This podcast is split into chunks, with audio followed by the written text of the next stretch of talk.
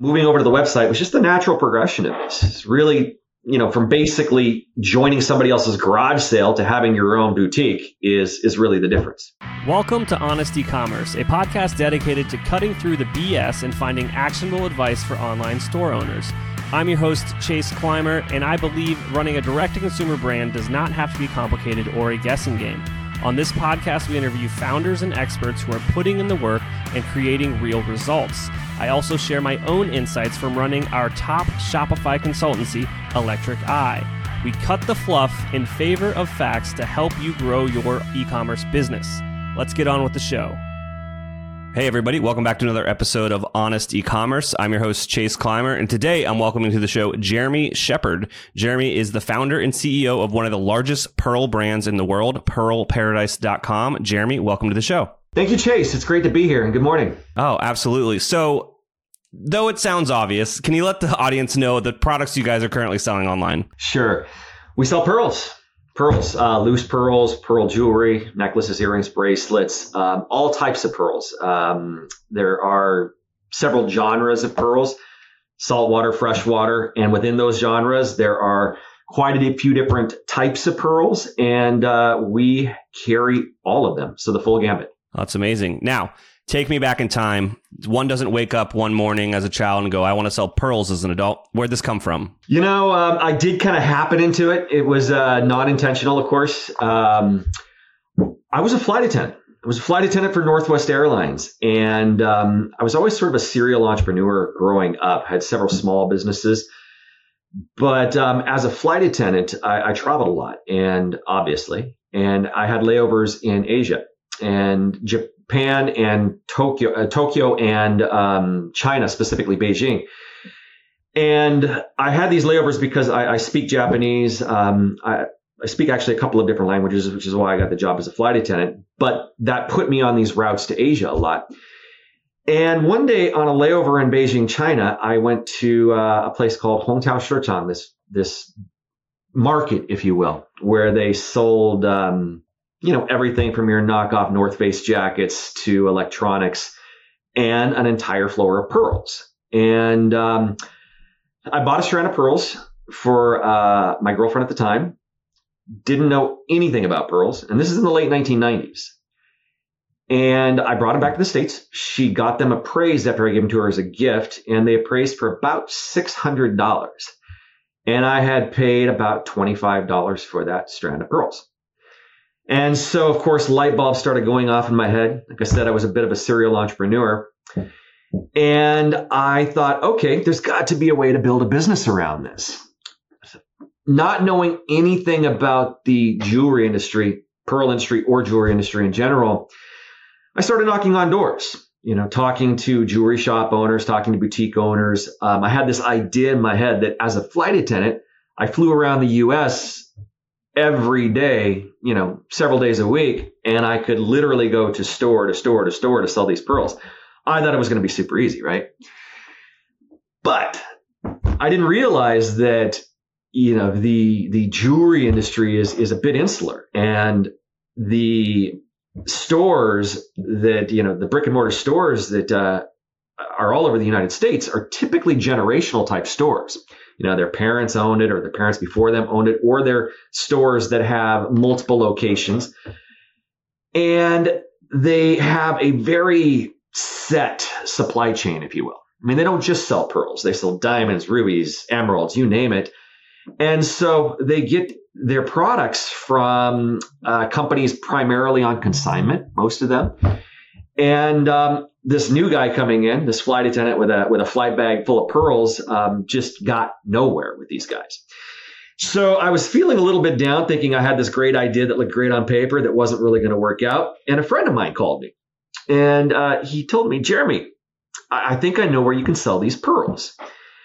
And he told me about this website that he'd been selling some pearls on. And at this time, I didn't even have a laptop computer, so I, you know, internet was beyond my comprehension he was selling stuff on eBay.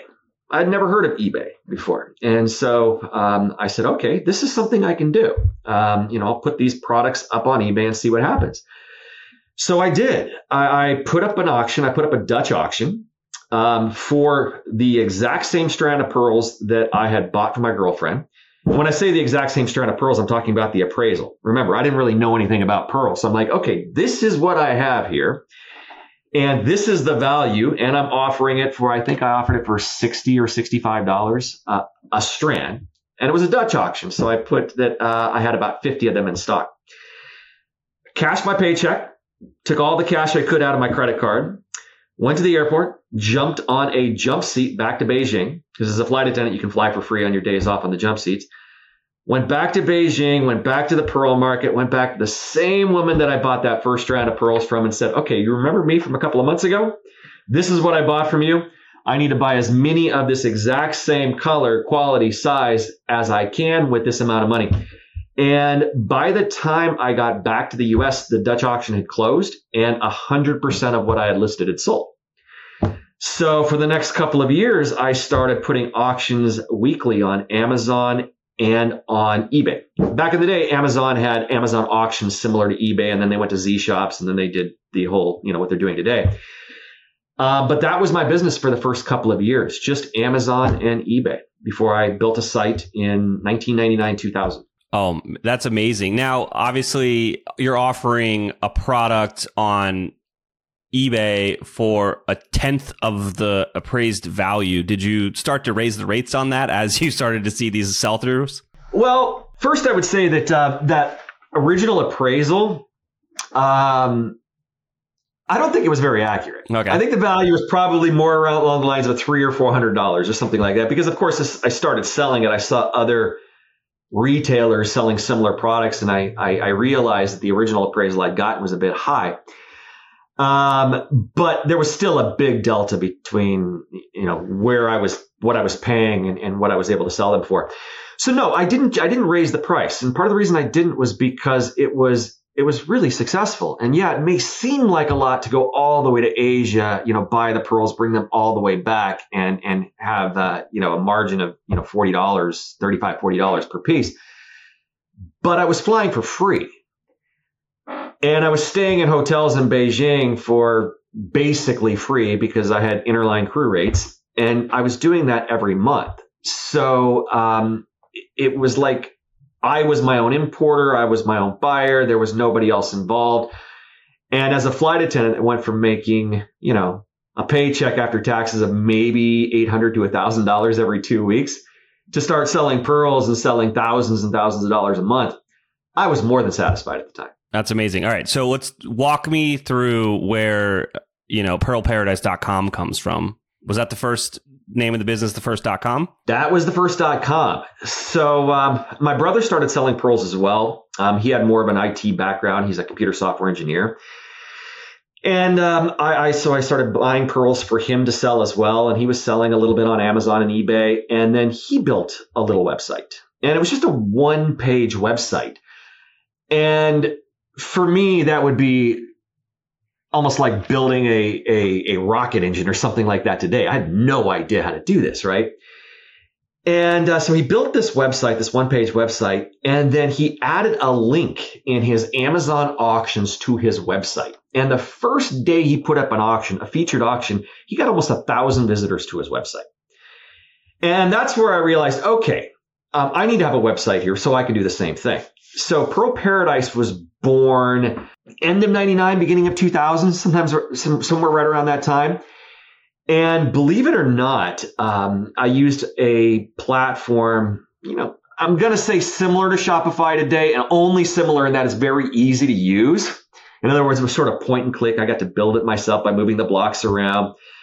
I had a film camera. I would actually take pictures of the pearls. Then I would take the film. I would get it developed. I took the pictures over to Kinko's, scanned them onto a floppy disk, brought the disk back to my house, and that's how I built the site. So it took me about two weeks to build the site. And um, if you ever looked at Internet Archive, uh, archive.org to see what the site looked like in 1999, 2000, um, you would look at it and say, how in the world did anybody ever buy anything from you? Well, back then, you know, you were just cool if you had a website, right? Because back then there were even books called the Internet Yellow Pages. I don't know if you remember that, but uh, you could buy these books that had all the websites in the world, basically. And then there was volume two. Well, this was, you know, 1990s, 2000. So it was like if you did build a website, yes, people did beat a path to your door. It doesn't work that way anymore.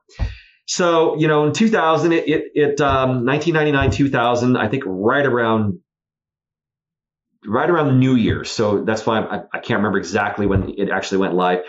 It went live, and um, about two weeks later, um, I I had the first sale on the site.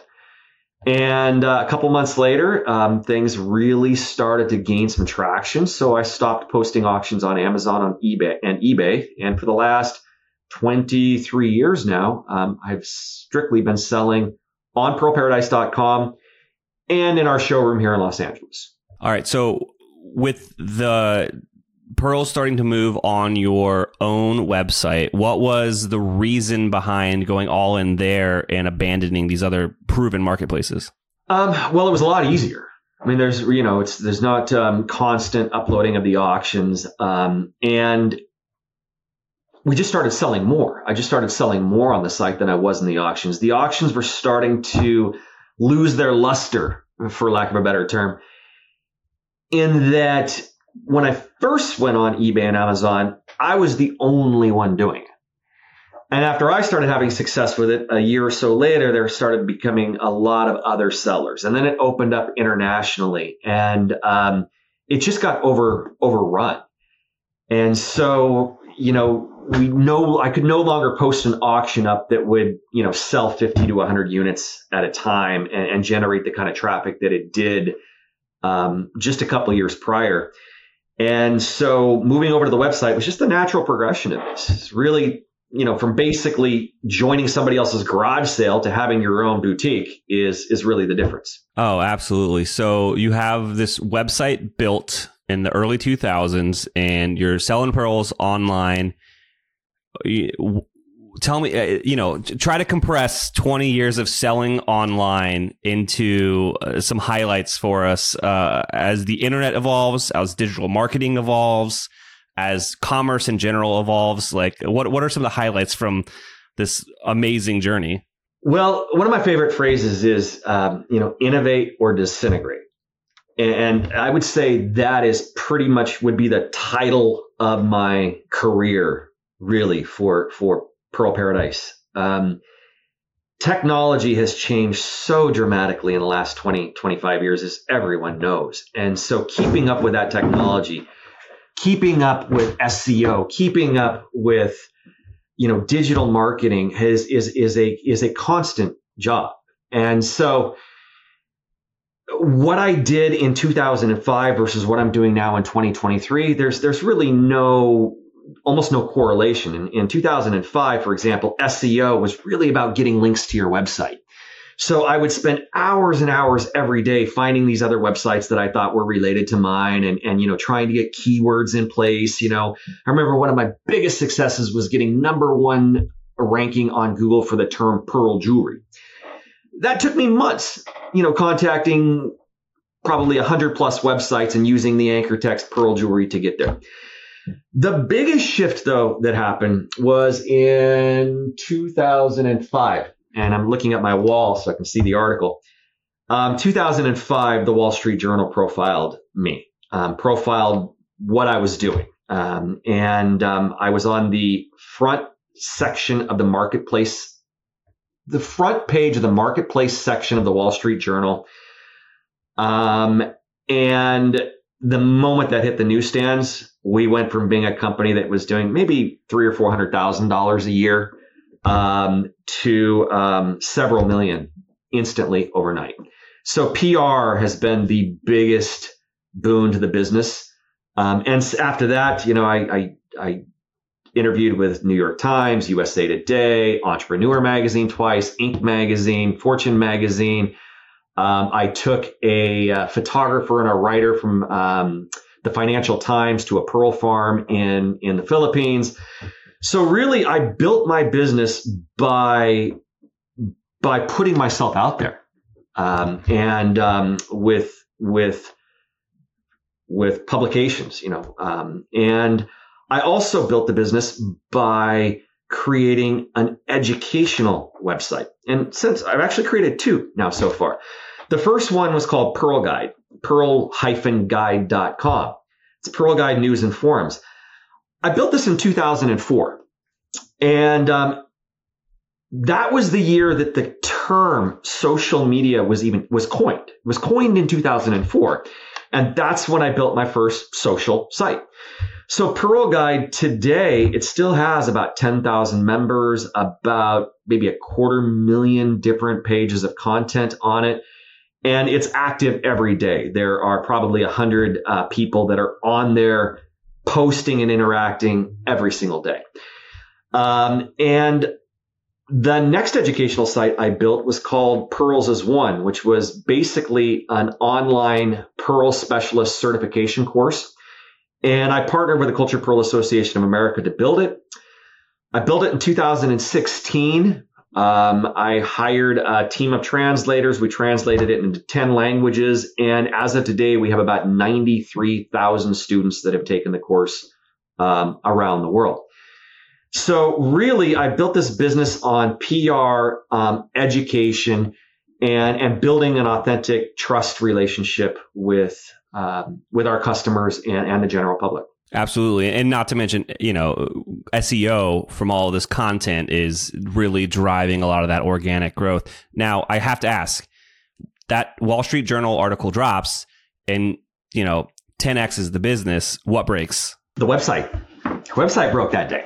Yeah, the website broke the day the Wall Street Journal. Um, you know, people don't really realize this probably, but uh, back in, eh, gosh, maybe just even 10 years ago, not even 10 years before Shopify, um, if you got too much traffic on your website or too many people trying to check out at once, your website crashes.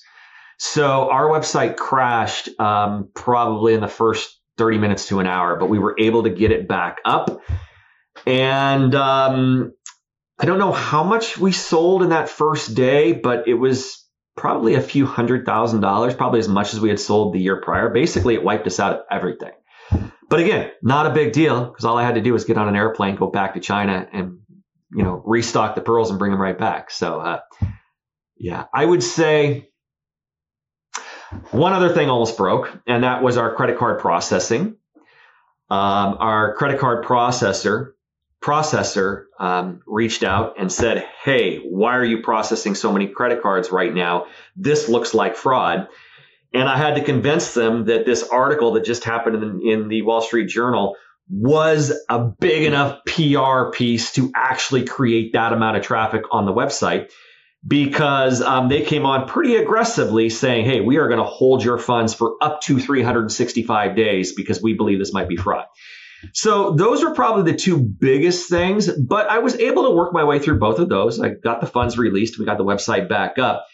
So nothing catastrophic happened. Hey, everybody. I just wanted to take a few moments to talk about a partnership we've had at the agency for years. Electric Eye and Recharge have been partners for longer than I can remember. Recharge is our go to solution for clients when it comes to subscriptions. At Electric Eye, we know the ins and outs of Recharge. For example, we've set up replenishment subscriptions for consumables, created countless subscribe and save campaigns, and most recently, we got a client into a Recharge beta program to utilize Recharge's dynamic bundling solution for subscriptions. We've partnered with Recharge to solve subscription, loyalty, and membership for a diverse range of clients spanning industries like food and beverage, automotive, supplements, CPG, and beauty. Not only is Recharge an incredible partner, they've been paving the way for subscription solutions longer than anyone else in the game. The product is unmatched, giving them a massive advantage against the competition. Clients often come to us because they've struggled to find agencies that truly understand how to harness the power of recharge. We're not just familiar, we're bona fide recharge experts. It's one of our specialties, it's a pain point we're happy to solve. As a top tier recharge expert, we have unparalleled access to support and resources that ensure we'll have a successful outcome.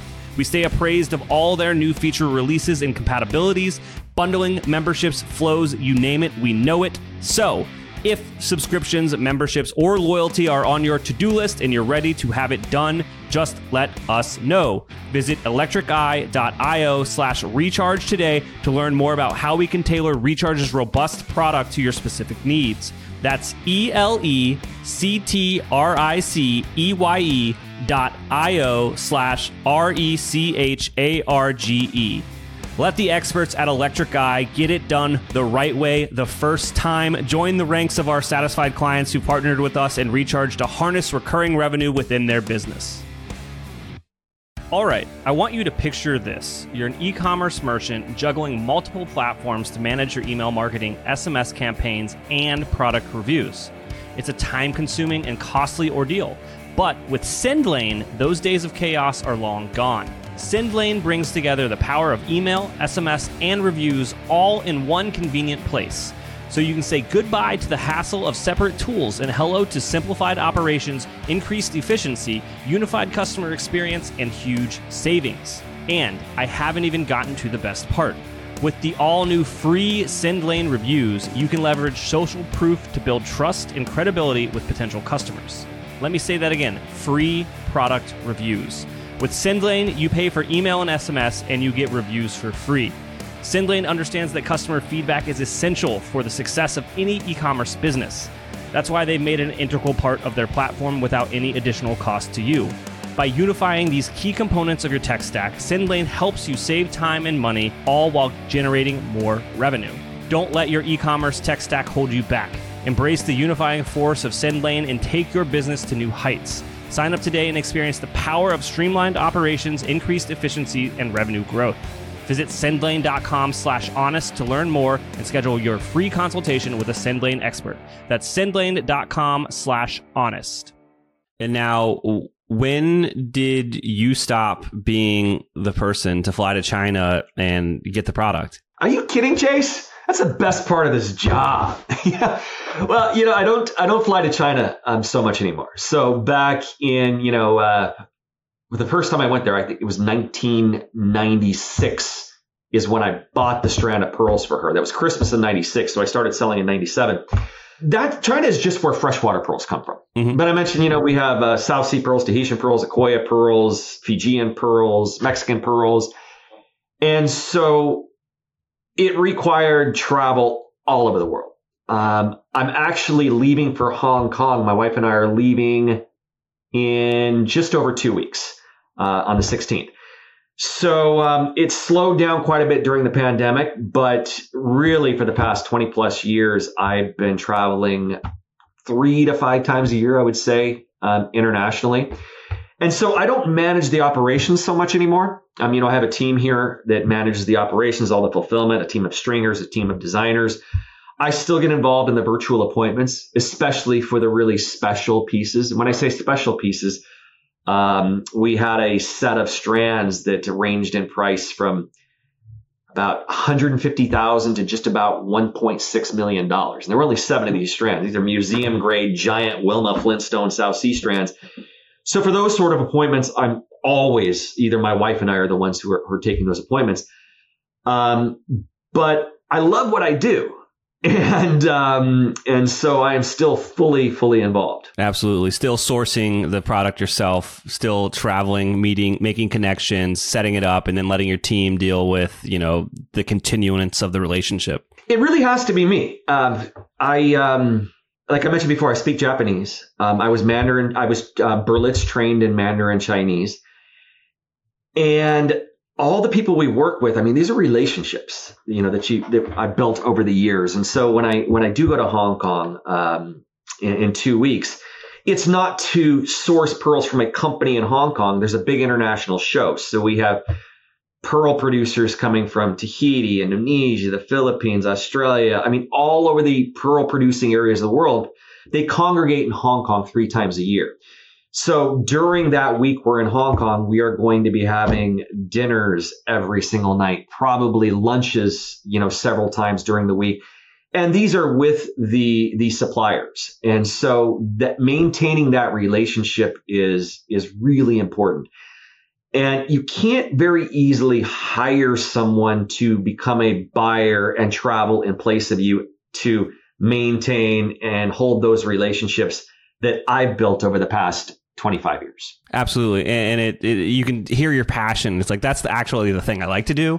And so it seems you've almost delegated everything else off your plate now to the thing that you are obviously built to do. This is the number one thing that you, the value you bring to the business. Hundred percent. With pearls, there there is no grading scale, and, and I, I'm saying it this way because if you look at our website, you'll see a grading scale. You'll see a page about grading. But what most people don't understand is that it is a hundred percent subjective with pearls. You've got diamonds. Diamonds can be graded by GIA. They can be graded by EGL. You get a certificate that tells you the cut, the clarity, the the uh, you know all the quality attributes of that diamond. Then you match those quality attributes against a list like the Rapaport price list, and you know approximately what the wholesale price is, the cash wholesale prices of that stone. And then it really just comes down to how much you're going to pay as a margin. Okay, these are people that really know how to buy diamonds. That's the way you buy diamonds. And so, when, like when friends of mine come to me and say they want to get engaged, I help them buy diamonds this way. Um, but no, I'm, I'm not in the diamond business. So please don't contact me for diamonds. you can't do that with pearls. And when I say you can't do that with pearls, what I mean is that there is no set um, grading criteria.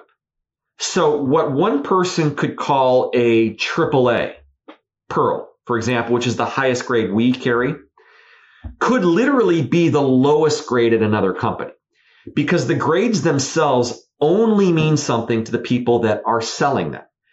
Comparing two companies' grades side by side is completely apples to oranges.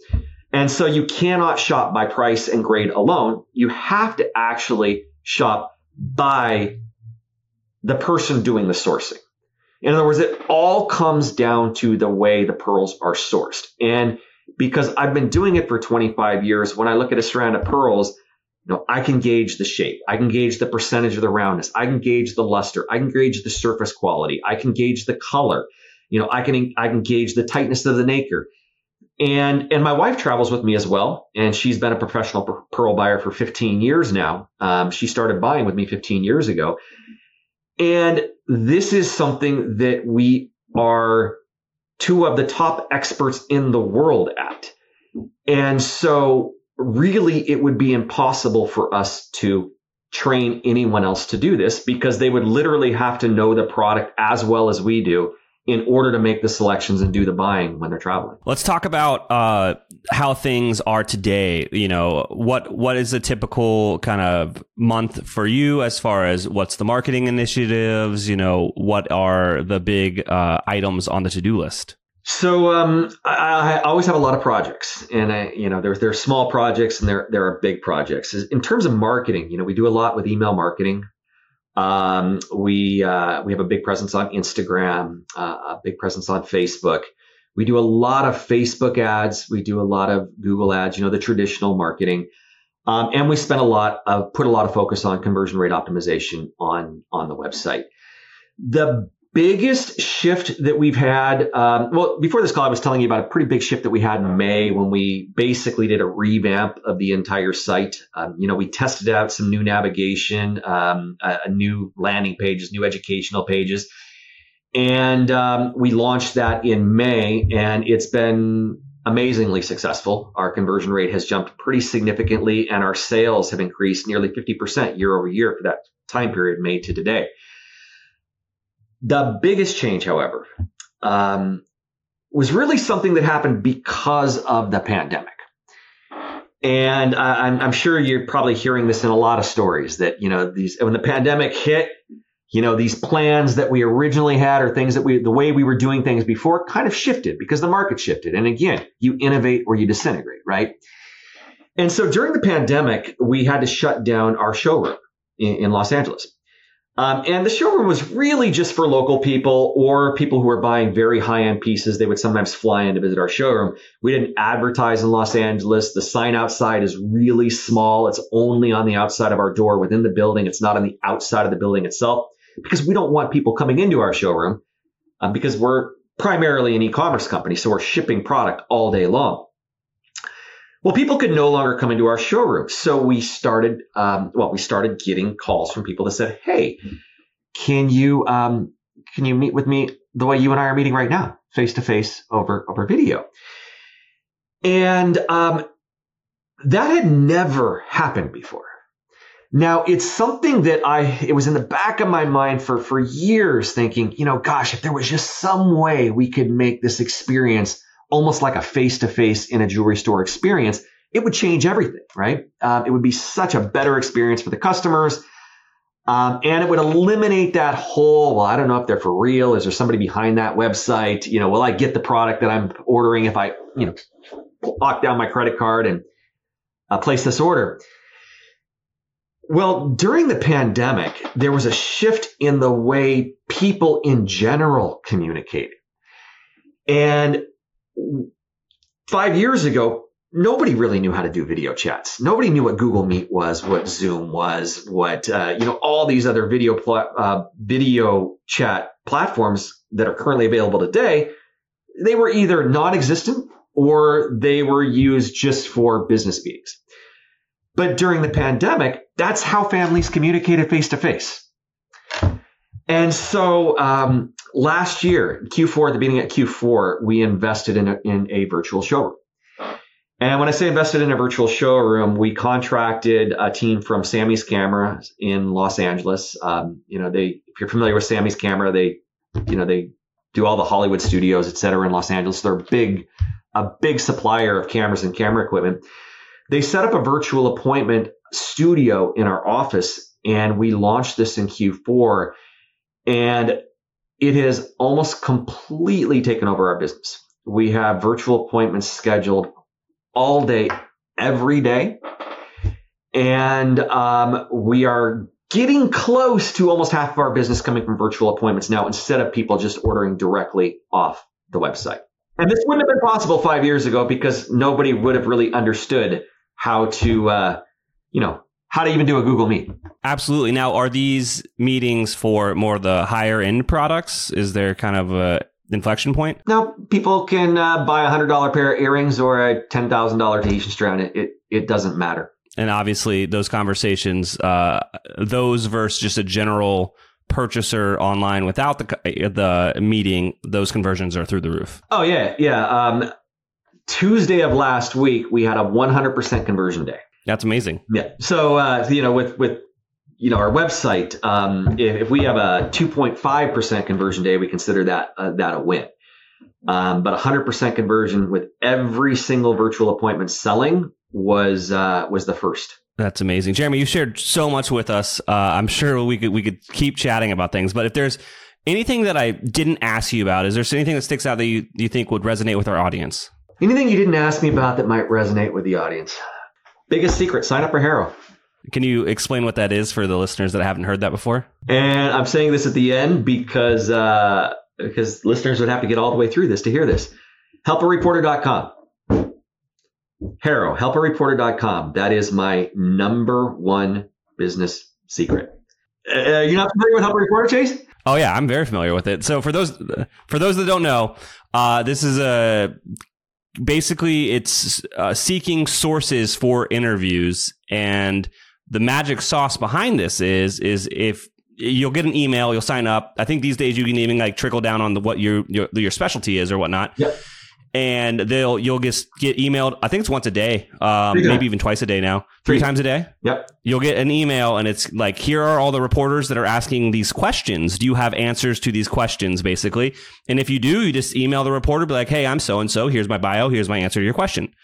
Now, if they like your answer, this is the magic. Tell, tell them what happens, Jeremy. If they like your answer, then they call you up and say, hey, come down to the Fox News studios. We want to interview you. Or, hey, uh, you know, I'm from Inc. Magazine and we're doing a profile. We'd like to include your quotes or we'd like to profile you.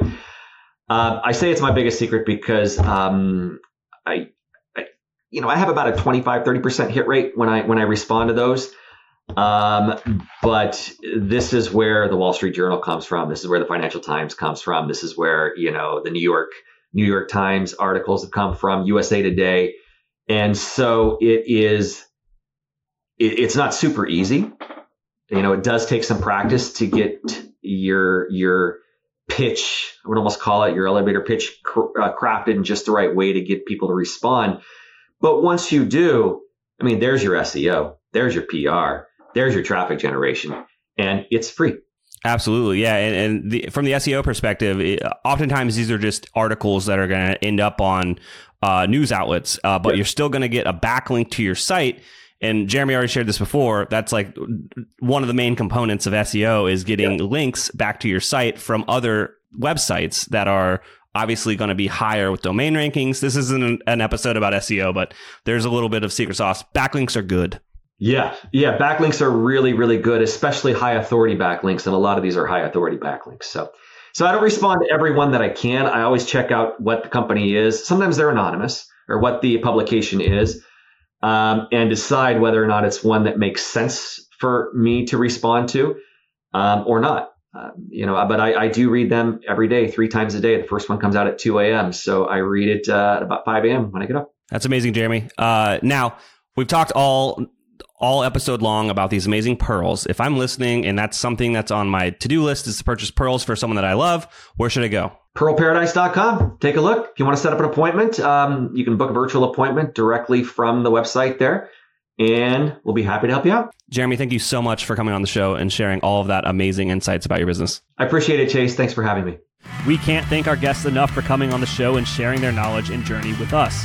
We've got a lot to think about and potentially add into our own businesses. You can find all the links in the show notes.